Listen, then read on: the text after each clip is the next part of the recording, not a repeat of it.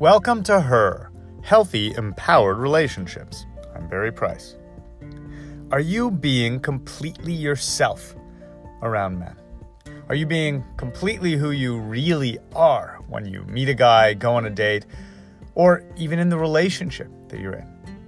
Are there parts of you that you change, that you don't show or share fully? To make sure that you don't frighten them off, push them away, or lose their approval. This is such a common human experience that goes back to our fear of rejection. Sometimes we may change ourselves just a little bit, just not sharing that thought, that impulse, that quirky, strange side of ourselves, or maybe even not giving ourselves permission to express what we're really feeling. They may not be able to handle our moods, or not sharing exactly what's going on with us. If there's any part of you that you're holding back or changing, then you can also ask yourself Am I choosing to be around the kind of man or man or partner who makes me feel good about who I am, or the kind of partner who makes me feel bad about who I am?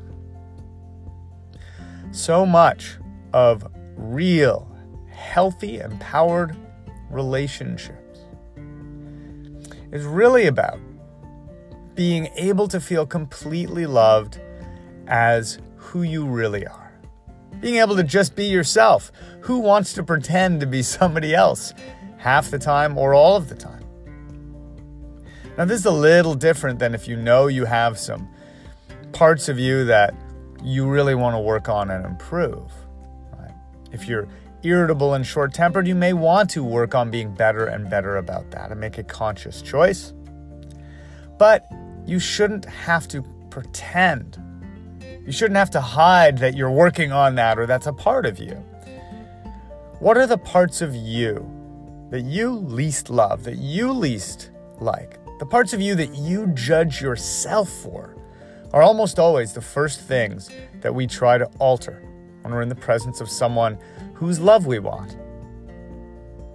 So ask yourself those questions.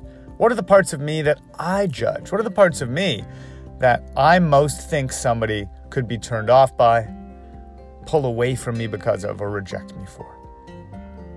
They may be physical things, they may be habits, behaviors. Quite often, they are irrational, emotional beliefs about ourselves that came from our childhood, our parents, uh, messages growing up in our family home, fears that we're not good enough, or we're too this or not that enough, can lead us to feel that at some point or another, the person sitting across from us on a date or sharing our bed at home is going to figure it out, discover that we're really this deficient person somehow. That deep, deep down little self doubt that can grow into very big self doubt can cause not only anxiety, but make you act like somebody other than who you really are. There's no way to be happy and fulfilled when you're trying to be someone else. So today, just begin by asking yourself whether there are ways you change little things or big things about you.